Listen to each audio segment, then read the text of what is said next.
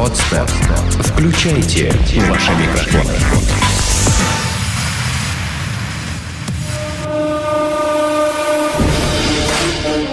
Здесь и сейчас. С тобой Антон Бритва. Это Первый мужской. Живи так, чтобы тобой гордились. И раз, и два, и три. На связи первого мужского Антона Бритва. И сейчас у меня в гостях необычайной важности человек, птица очень-очень высокого полета. Человек, который историю успеха которого я по-настоящему горжусь. Михаил Дашкиев. Привет, Миш. Привет, Антон. Надеюсь, тебя не смутили мои эпитеты. Я так заулыбался. Как, как ты, кстати, на волне успеха воспринимаешь? Я не воспринимаю себя на волне успеха. Это, знаешь, э, меня так представляют, миллионер. А, я даже не знаю, как это миллионер, не миллионер. Просто человек. Это самое главное. И именно поэтому, именно потому что ты тот человек, как я уже говорил, которым можно по-настоящему гордиться, ты сегодня здесь, находишься в студии Первого мужского. Собственно говоря, тема о которой я хотел бы сегодня с тобой поговорить, она нетривиальна. Тот самый успех.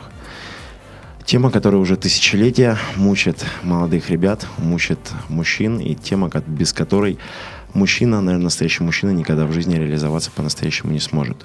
Вот твоя, твоя история успеха, твоя история быстрого взлета, с чего она началась?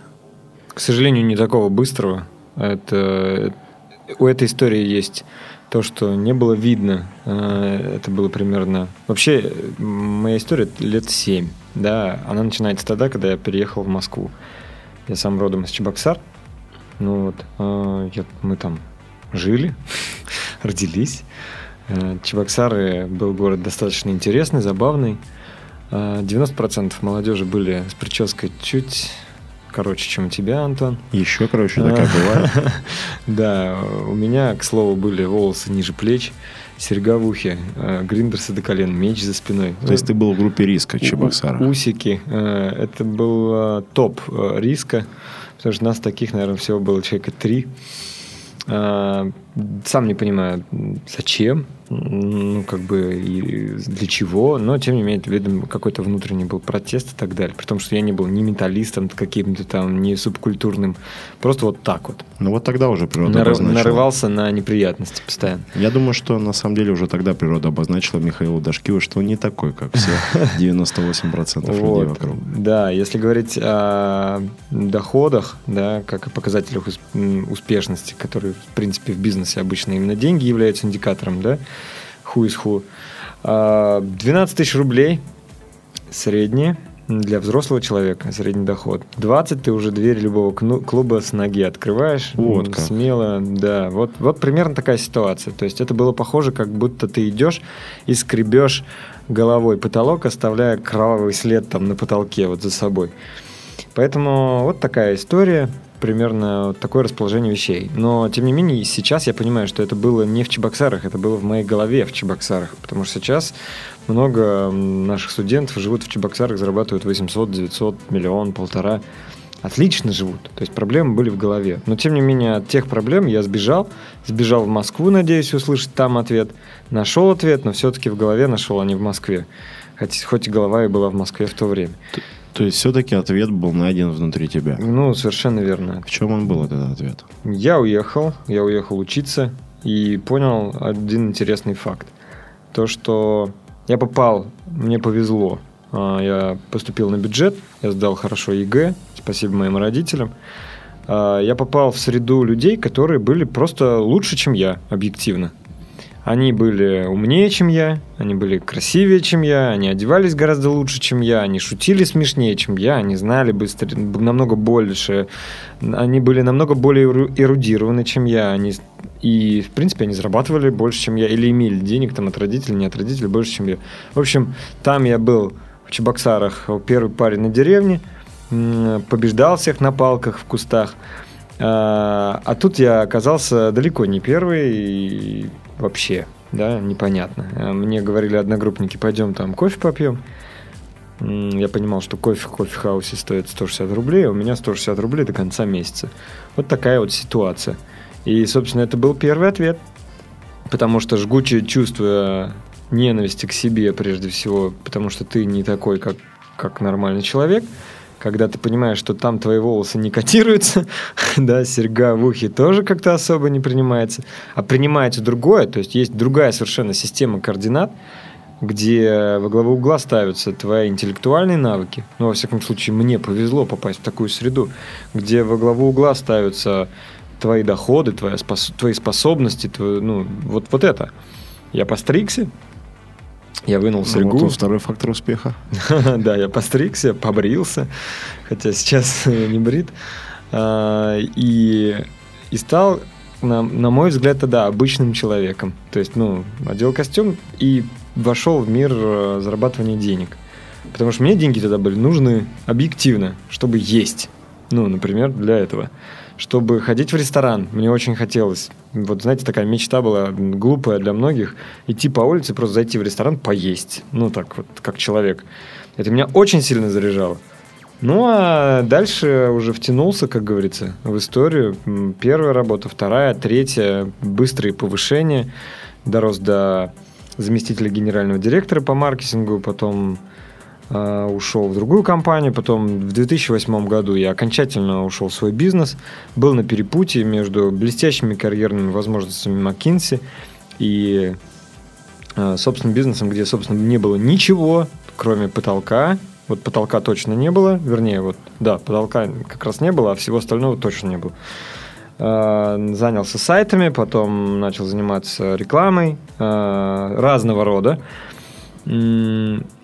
поварился, повоевал, как говорится, во многих отраслях. Сантехнику, окна, яхтинг, э, сыпучие строительные смеси, шубы, диоды. Э, потом открыл бизнес уже в нормальном понимании, чтобы можно было что-то потрогать. Цветочная компания, потом светодиодный бизнес. Потерял кучу денег, э, приобрел кучу денег, опять потерял. Э, в общем, прошел через все тяжкие, а потом судьба нас свела с Петром Осиповым, и мы замутили бизнес-молодость как э, выплеск того, что накопилось за это время. Разреши задам тебе один интересный вопрос. Ты сказал о том, что ответ ты нашел внутри себя. Не в Москве, а именно внутри себя. Вот а, тот самый момент, когда а, судьба сделала так, что ты этот ответ нашел, и после начал идти, с какими препятствиями, внутренними твоими препятствиями ты встречался на своем пути? Вот самое что интересное, что я вот сказал, ответ я нашел, а я-то его не знаю. То есть, ну, я его не могу произнести, знаешь, как какое-то кредо или как какое-то слово. Мало того, это не было так, что я вот сидел э, и искал этот ответ, думал, в чем же ответ, в чем же ответ. Нет, у меня как раз рефлексии абсолютно никакой не было.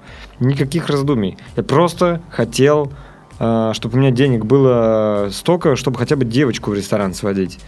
А, и поэтому, если подворачивалась любая возможность, я ехал в лес, там э, проводить корпоративы для компаний, был аниматором, дартс там с ними играл или веревочные курсы проводил, чтобы в 5 утра уехать, в 12 ночи вернуться и привезти с собой тысячу рублей, которые уже деньги.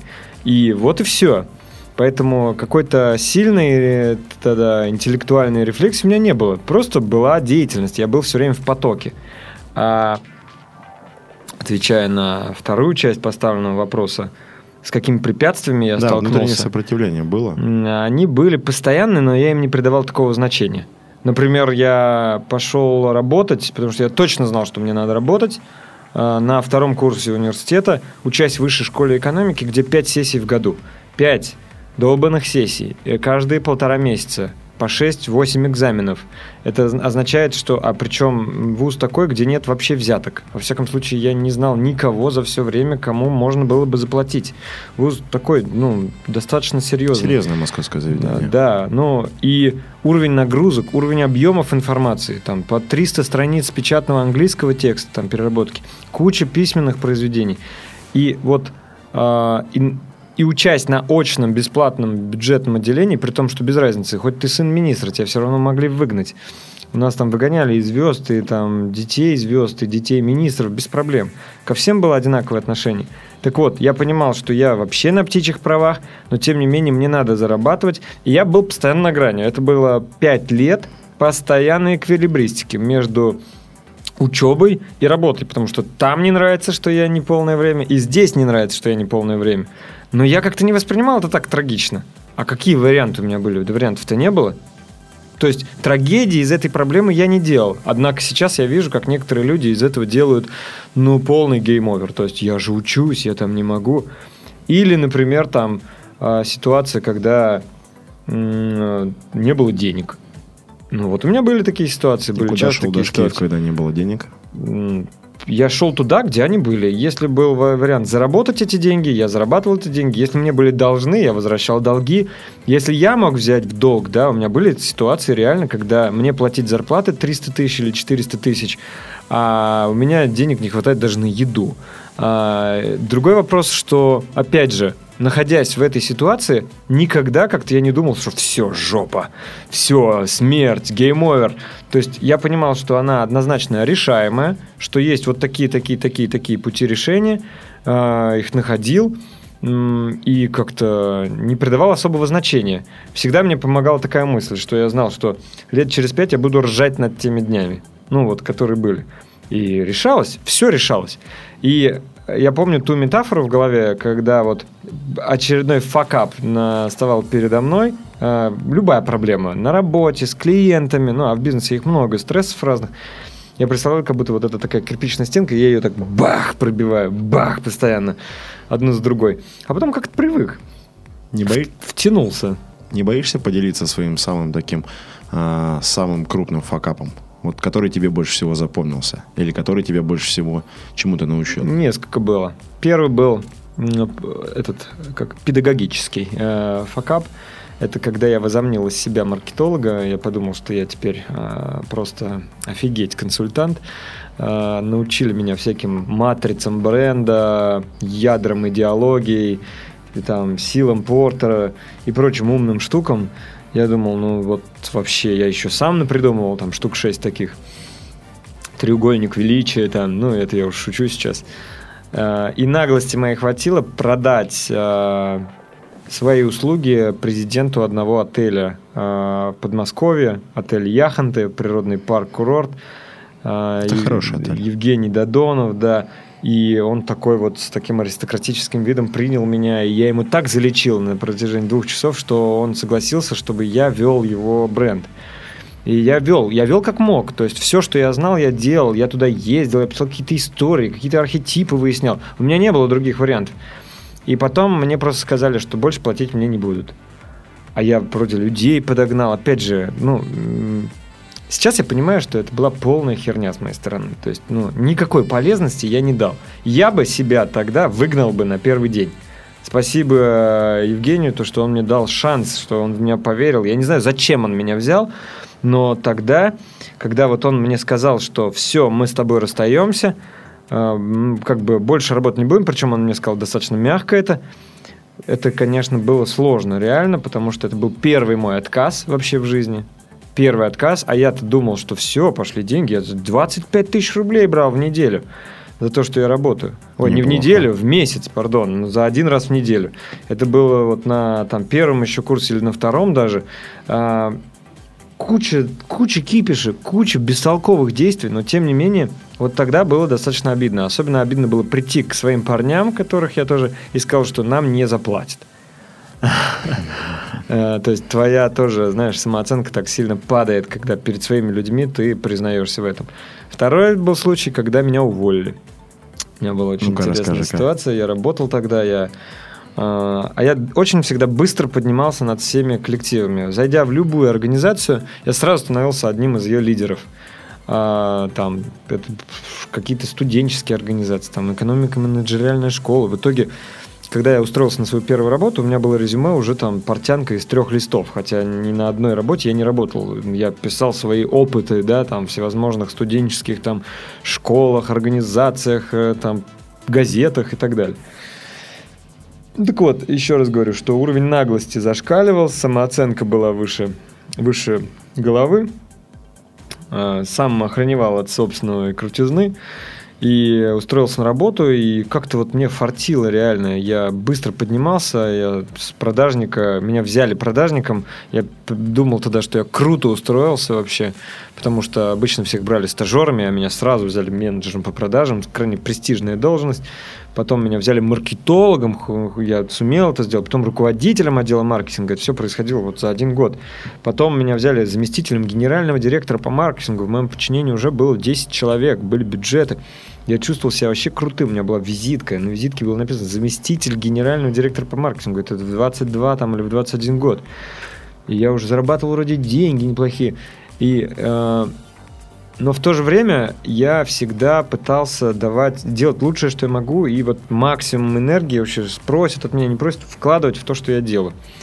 И работая в компании, где-то на там четвертый-пятый месяц э, я созрел э, написать, знаешь, маркетинговую стратегию, то есть документ большой, который, по моему мнению, стал бы основным в моей работе. Так. А, я сидел ночами, я писал эту маркетинговую стратегию. Она до сих пор у меня есть, я даже могу потом тебе показать ради интереса. То есть я там настолько сделал круто все, я там всякие графики начертил, а, расписал текущие минусы, на мой взгляд, текущие плюсы, точки роста, сделал макет сайта, структуру, полностью там тактику прописал, действия, рассчитал бюджеты, а, написал свою ответственность за показатели и за результаты, предложил несколько вариантов своей оплаты и тех людей, которые которые нужно привлечь. То есть полностью написал план по, в общем, увеличению выручки раза в три. Собственной ответственностью за результат. Да? Ну, думал, все теперь. Ну, а я тогда очень хотел машину и думал, что это как раз позволит мне взять большую ответственность на себя под большую зарплату и как бы купить машину. Очень мне тогда этого хотелось сделать. А, когда я в итоге гордый сверстал это все и сбрушировал и отнес на стол э, своему руководителю, я ему показал, он мне позвонил, пригласил меня на встречу и сказал, я, говорит, почитал внимательно, здорово, говорит, здорово. У тебя, говорит, мы тебе заплатим за этот месяц, мы тебе, говорит, заплатим за следующий месяц. Ты можешь спокойно, говорит, найти себе работу. Опа. Я тогда был вообще в шоке. Антон, ты не представляешь. То есть у меня все, у меня все рухнуло ниже плинтуса. Как так? Ведь Эм, он же мне делал намеки о партнерстве, да, об опционе. Он же меня ставил в пример. То есть я реально был на счету лучших среди компаний. Почему? И как? Что же случилось Где? Были в компании забастовки в мой адрес. То есть входили целым коллективом меня отбивать, защищать. А мне было сказано, что ты потом сам будешь благодарен, и говорит, ты типа ты хочешь всего и сразу. Ты хочешь слишком много прямо сейчас. А мне нужен человек, который будет постепенно, постоянно там. Ничего не случилось. Компания как была на том уровне, так и есть сейчас. А, смутил тот фактор, что я действительно хочу всего и сразу. Что я в 21 год хочу себе ответственность, что я хочу себе статус, что я хочу себе деньги. Тогда я зарабатывал там 1200, я уже хотел выйти на 500 тогда. А, что было абсолютно нереально в глазах моего предыдущего работодателя. И вот это меня, вот это был факап так факап. Я тогда купил тогда бутылку почему-то девчачьего напитка мартини, сам не знаю почему, и выдал всю ее один э, ночью. Это, знаешь, было похоже на как в каком-то советском фильме я видел, как э, он пьет водку и отжимает эту жим штанги от груди лежа, смотря в потолок и куря папиросу. Э, и вот, вот это было сильно. Вот это был сильный удар, реально, потому что ладно бы, если бы я там воровал, да, ладно бы, если бы я делал что-то плохое или не делал бы результат. Но когда твой, твой как бы посыл, твоя инициатива и твоя энергия сталкивается с другим, с обратной силой, а, сейчас я понимаю, что если бы этого не произошло, если бы меня тогда не уволили, то моя жизнь вообще бы по-другому сложилась. И, скорее всего, я бы все равно сделал свой бизнес, но это произошло бы гораздо позже. Гораздо позже. Вот, такая вот была мистическая история. Это было, это было достаточно больно, да. Я тебе сейчас могу сказать, что хоть это и было больно, на самом деле все это очень-очень-очень круто. Да, конечно, это круто. Конечно, это круто, потому что когда ты проходишь через это, когда ты проходишь через угрозы, а очень часто мы же чем занимались? Мы занимались маркетингом. Приходишь в оптовую компанию цветочную с оборотом 80 миллионов в месяц, где работают э, люди, такие злобные мужики, или в компанию с автозапчастями, где работают бывшие менты, да, продавцами. И ты им говоришь, что теперь система оплаты труда изменится, что теперь будет учет всех входящих звонков, что теперь вот так вот.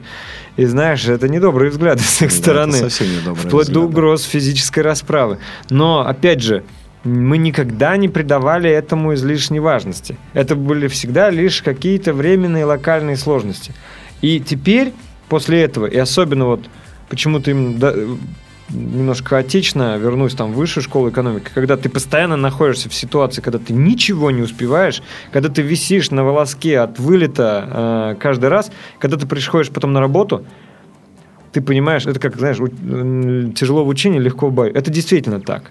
То есть после того, что мне довелось пережить тогда, хотя я не считаю это какими-то такими, знаешь, а, ужасными ситуациями, хотя было, да, жестко, я сидел и худел достаточно сильно, были всякие ситуации. Но сейчас я ни одну ситуацию не воспринимаю как излишне там тяжелую, сложную. Да херня это полная. Есть такая фраза, я думаю, тебе будет интересно. Отсутствие выбора облегчает выбор. Ну, по сути, да. Мне кажется, в твоей ситуации очень было похоже. Да, да. Потому что, когда я пришел на работу первую, я думал, у меня была иллюзия такая, что там сидят сверхразумы. Что там сидят люди, которые что-то знают, и сейчас вот вскроется, что я не знаю.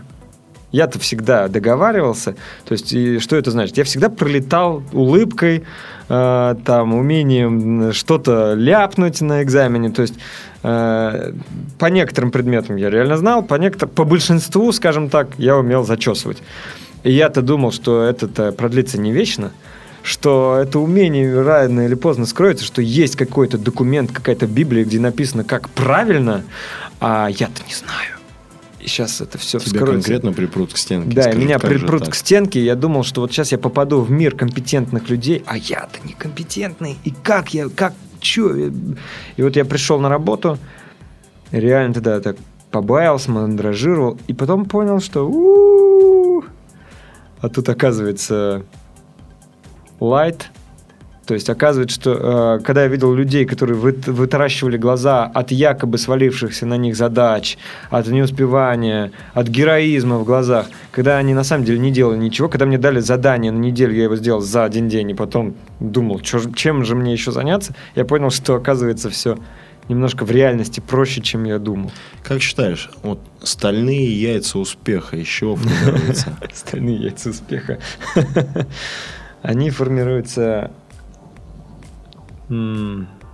скажу так, а, без разницы, у парней или у девушек, я наблюдаю эти самые стальные яйца успеха.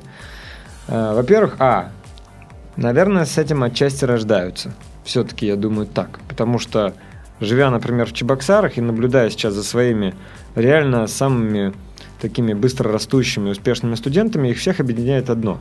Они с самого начала были уверены, что неизбежно, что они будут жить очень круто в каких бы условиях они ни находились. То есть вера. А, в, в каких бы условиях они ни находились. Вот там Влада Чижевская у нас, она из коммунальной квартиры. То есть она жила там ну, в ужасных условиях. Я был там. А, но она всегда знала, что у нее будет все очень круто. Я тоже совсем не из богатой семьи, но я всегда знал, что у меня будет все очень круто и по самому высшему разряду. И вот это вот объединяет. Изначальная тотальная вера в неизбежность какая бы ни была сейчас ситуация, но неизбежно там будет все точно очень хорошо. Это первый фактор, который влияет однозначно.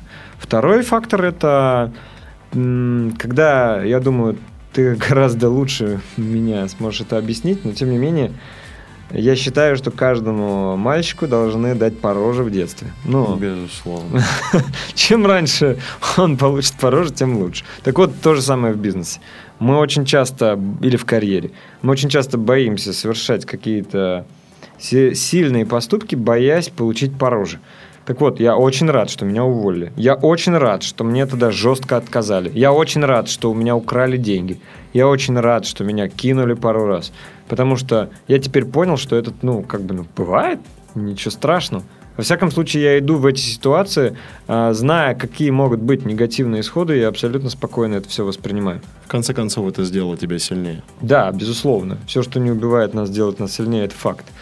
И а, еще вот эти вот, а, как это, яйца, не яйца, да, остальные, ну, характер, не характер, он закаляется, скорее всего, еще окружением, то есть теми людьми, которые рядом. Не знаю, как я, не знаю, вернее, как другие, но я в себе могу сказать, как бы мне не было хреново, я всегда улыбался. Ну, я потому что не мог не улыбаться при других людей. Я чувствовал на себе какую-то ответственность за них. У меня были сотрудники, была полная задница. То есть, ну, а, в один момент мы поняли, что стоявший за нами «Газпром» в кавычках не «Газпром» вовсе, что те контракты, которые сулили нам по 15, 20, 30 миллионов, которые вот уже были на волоске, когда уже были выставлены счета, проведены огромные согласования, но тем не менее, когда поставщик оказался полным пф, трухой, а это же была наша ошибка, то, что мы его не пробили. Когда я это понимаю, что люди мои думают, что они работают чуть ли не на «Газпром», когда я понимаю, что я им должен сейчас вальнуть миллион, там, полтора зарплаты, когда я понимаю, что у меня нету ничего, и, собственно, ситуация такая, ну, непростая, а я все равно улыбаюсь, потому что я не могу не улыбаться, потому что я понимаю, что я же это заварил. И вот а, очень часто вокруг меня ныли все. Даже я ушел с места работы с удовольствием, потому что а, было модно ныть там. Было очень модно жаловаться на кризис. И на последнем месте работы я приходил туда, и директор, а, она, как знаешь, сводки с полей. А, Уволено 2000 человек. Все, жопа. Да, все, да, да, да. да. Еще уволили 5000 человек. Все, все катится, все, все. А я думал, как это так? Как это так? Лидер компании, имея ответственность за своих сотрудников, говорит им, что сейчас будет полная труба. То есть, ну как это? Я говорил, да нет, мы справимся, мы решим на самом деле. Не один, так другой метод найдем. А она говорит, да нет, полная жопа. Время паниковать. Знаешь, там, как в Симпсонах, уважаемые горожане, на радио сообщаем вам, бегите, время паниковать. И вот, вот когда самый главный признался в том, что время паниковать, вот это да, вот это вот жопа. Поэтому, а, когда, вот меня это всегда удивляло, или мои сотрудники, например, этот э, ответственный за клиентов, менеджер по продажам говорит, а все, клиент ушел, все, жопа. Или там э, тот директолог, кто или маркетолог, кто ответственный за звонки, говорит, а звонков у нас нет, говорит. И, и- и я сначала думал, как бы это, наверное, я виноват. То есть, ну, да, слушай, ничего страшного, давай подкрутим ставки, давай добавим новых ключевых слов, там, давай изменим там а, рекламу, пойдут звонки, мы делаем, идут, а потом опять приходит и говорит, а нет теперь опять. Ну, то есть, хотя он за это ответственен. Я чувствовал на себе ответственность за то, я его подбадривал. И. Потом я понял, что где-то скроется систем error. Вот это вот самое нытье, которое есть в людях. И это нытье, как ни странно, оно как штопор заворачивает тебя в абсолютную неспособность добиться результатов. Ну, вот вообще. Оно скорее вот тебя вниз, вниз, вниз, и причем это очень опасно. И водиться с такими людьми тоже опасно. Да, и, соответственно, эти вот антиубеждения, антинытье, оно создает антиспособности, антирезультаты и вообще антилюдей, которые сосут из тебя энергию. И поэтому это, я не помню, к чему я это говорил, но это реально важно мне сказать. А, если мы видим нытиков вокруг, если мы видим нытиков в себе, о том, что если вы хоть раз при людях или даже себе сами признались, что да ну вот сайт не работает, все, жопа. Ну вот, но признались не в конструктивном ключе, чтобы сказать, что можно что-то изменить, а вы признались просто, что ну вот, вот он факт. Фейла, да, несостоятельности. game over, то это точно game over. Вот само это признание, оно ведет к тотальному провалу. До тех пор, пока вы этот факт не признали, а когда вы пытаетесь искать решение, вы все еще на плаву. Ну, на самом деле существует, знаешь, только две породы собак. Первая порода собак, когда ее пинают, она падает в лужу, там остается. Вторая порода показывает зубы и встает. Ну да. Здесь также. Смотри, стальные яйца сформировались, и рано или поздно наступил тот этап, когда вопрос с баблом был уже закрыт или относительно закрыт. После бабла встают еще какие-то ценности. Что это было для тебя? Или что это есть для тебя сейчас? Я не могу сказать, что вопрос денег я закрыл полностью. Да, у меня достаточно много, наверное, денег. То есть я могу сейчас себе позволить не думать о них там с точки зрения каких-то бытовых расходов, э, путешествий, там, одежды там, и так далее. Но, тем не менее, для меня все равно он открыт. Э, например, сейчас э, сильной мотивацией для меня являются мои близкие, мои родители. То есть вот я, например, там вложился в строительство для них. Это, это немало денег. Мне, я очень рад этому, потому что это для меня причина их зарабатывать. Но что является мотивацией? когда не закрыт базовый уровень, когда у тебя нет денег на еду, ты, я так считаю, ты просто не способен увидеть другие уровни. То есть не способен ты искренне помогать людям, потому что ты еще себе не помог. Абсолютно верно. И родителям ты тоже не способен помогать, потому что ты еще сам с голой задницей. Поэтому мой подход очень простой. Я же реально не думал о спасении мира, о поднятии России с колен там и так далее. Я хотел просто для начала сам жить как человек, да, подняться до уровня хотя бы того окружения, в котором я присутствовал. Вот у меня была простая цель – есть, да, поел, наелся, и это уже как бы очередной есть, уже не зажигает. И тогда, когда я всплыл на один как бы уровень потребностей, я спо- способен увидеть другой. Поэтому я сейчас не могу загадать на несколько уровней вперед, лично я. Я вижу просто свой следующий шаг. Один – для меня сейчас этот следующий шаг, это по-прежнему мои близкие. Да? Я понимаю, что за ним. За ним, скорее всего, глобальные большие проекты. Ну, сейчас, например, там, это проект, связанный с учеными, который требует больших денег для меня. Строительство лабораторий, инвестиции и так далее. Для Пети там проект, связанный с детьми, с подростками. Для нас, для обоих, это там остров, полуостров, который мы планируем заселить и так далее. То есть есть эти большие проекты. Но я скажу честно, Сейчас они так не зажигают, потому что мы еще не выполнили уровень предыдущих потребностей. Вот выполним, уверен, зажгемся. Понял, услышал тебя. Однако вынужден тебя расстроить и раскрыть тебе страшный секрет. Я пригласил тебя сюда сегодня не только потому, что ты успешный бизнесмен, а еще и потому, что ты замечательный человек. И потому что ты один из тех немногих, кто, поднявшись к каким-то вершинам, пускай даже еще к стратосфере, не к космосу, но а, сумел сохранить человеческие понятия о чести, о достоинстве, об ответственности, о морали, не потерять лицо и продолжать быть человеком. Вот этот самый успех, да, который, который приходит, он для тебя, лично для тебя, из чего еще состоит? Ты знаешь, меня зацепила твоя вот эта фраза про человечность. Э, хочу ее тоже чуть-чуть прокомментировать. Раньше, когда вот я приехал в Москву, я восхитился людьми, превосходящими меня, да, восхитился их интеллектом, восхитился их способности, способностями, восхитился их знаниями. Когда я нащупал вот эту всю нашу тусовку, в которой мы сейчас присутствуем, да, я понял, что, боже мой, то есть я не знал, а они знают. И для меня критерием оценки людей и вот координатами был профессионализм. Для меня было мастерство, для меня были знания и деньги как показатель того, ну, как индикатор этого мастерства, объективный. Объективно, да? вполне объективно. Соответственно, это вызывало мое уважение. Я думал, вот если человек профессионал, если он компетентный, значит, это круто.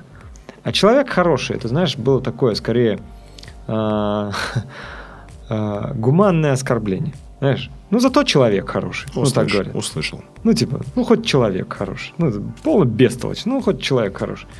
Никого не обижает а, и проблем не создает. Да, да. А, ну, дебил, но человек хороший. Ну, вот из разряда. До недавнего момента, когда в моей жизни, ну как недавнего, несколько лет назад, а, из моей жизни начали уходить люди. Ну, уходить, причем очень близкие мне люди, и люди, которые были даже младше, чем я. А, и после очередного такого случая, когда ушел из жизни мой друг очень хороший, и тогда я как-то ехал тоже в машине, я почувствовал такую, такую большую глобальную пустоту, и тогда все стало на свои места. Когда смерть, она рядом, ну, как-то, как по кастанеде хлопает по левому плечу, и когда ты вот в этот момент находишься, в той фазе, когда твой близкий ушел из жизни, ты понимаешь, что важно, а что не важно. И ты понимаешь, что на самом деле а, там никакие машины, никакие часы, никакие даже компетенции не сравнятся с а, обычными человеческими качествами, как, например, там честь, достоинство, доброта, открытость. Потому что я вижу столько людей, которые на самом деле профессиональны, но они, извините, говнюки в душе – они хотят что-то у кого-то утянуть э, или там... Вот у меня сейчас, например, до сих пор длится целый э, шпионский процесс по выслеживанию крыс в моей собственной компании, которые уводят заказы там на 9 миллионов. Очень профессионально это делают. Да, и действительно, это, наверное, достойно уважения с определенной стороны, там, ну, вот эти вот навыки эквилибристики.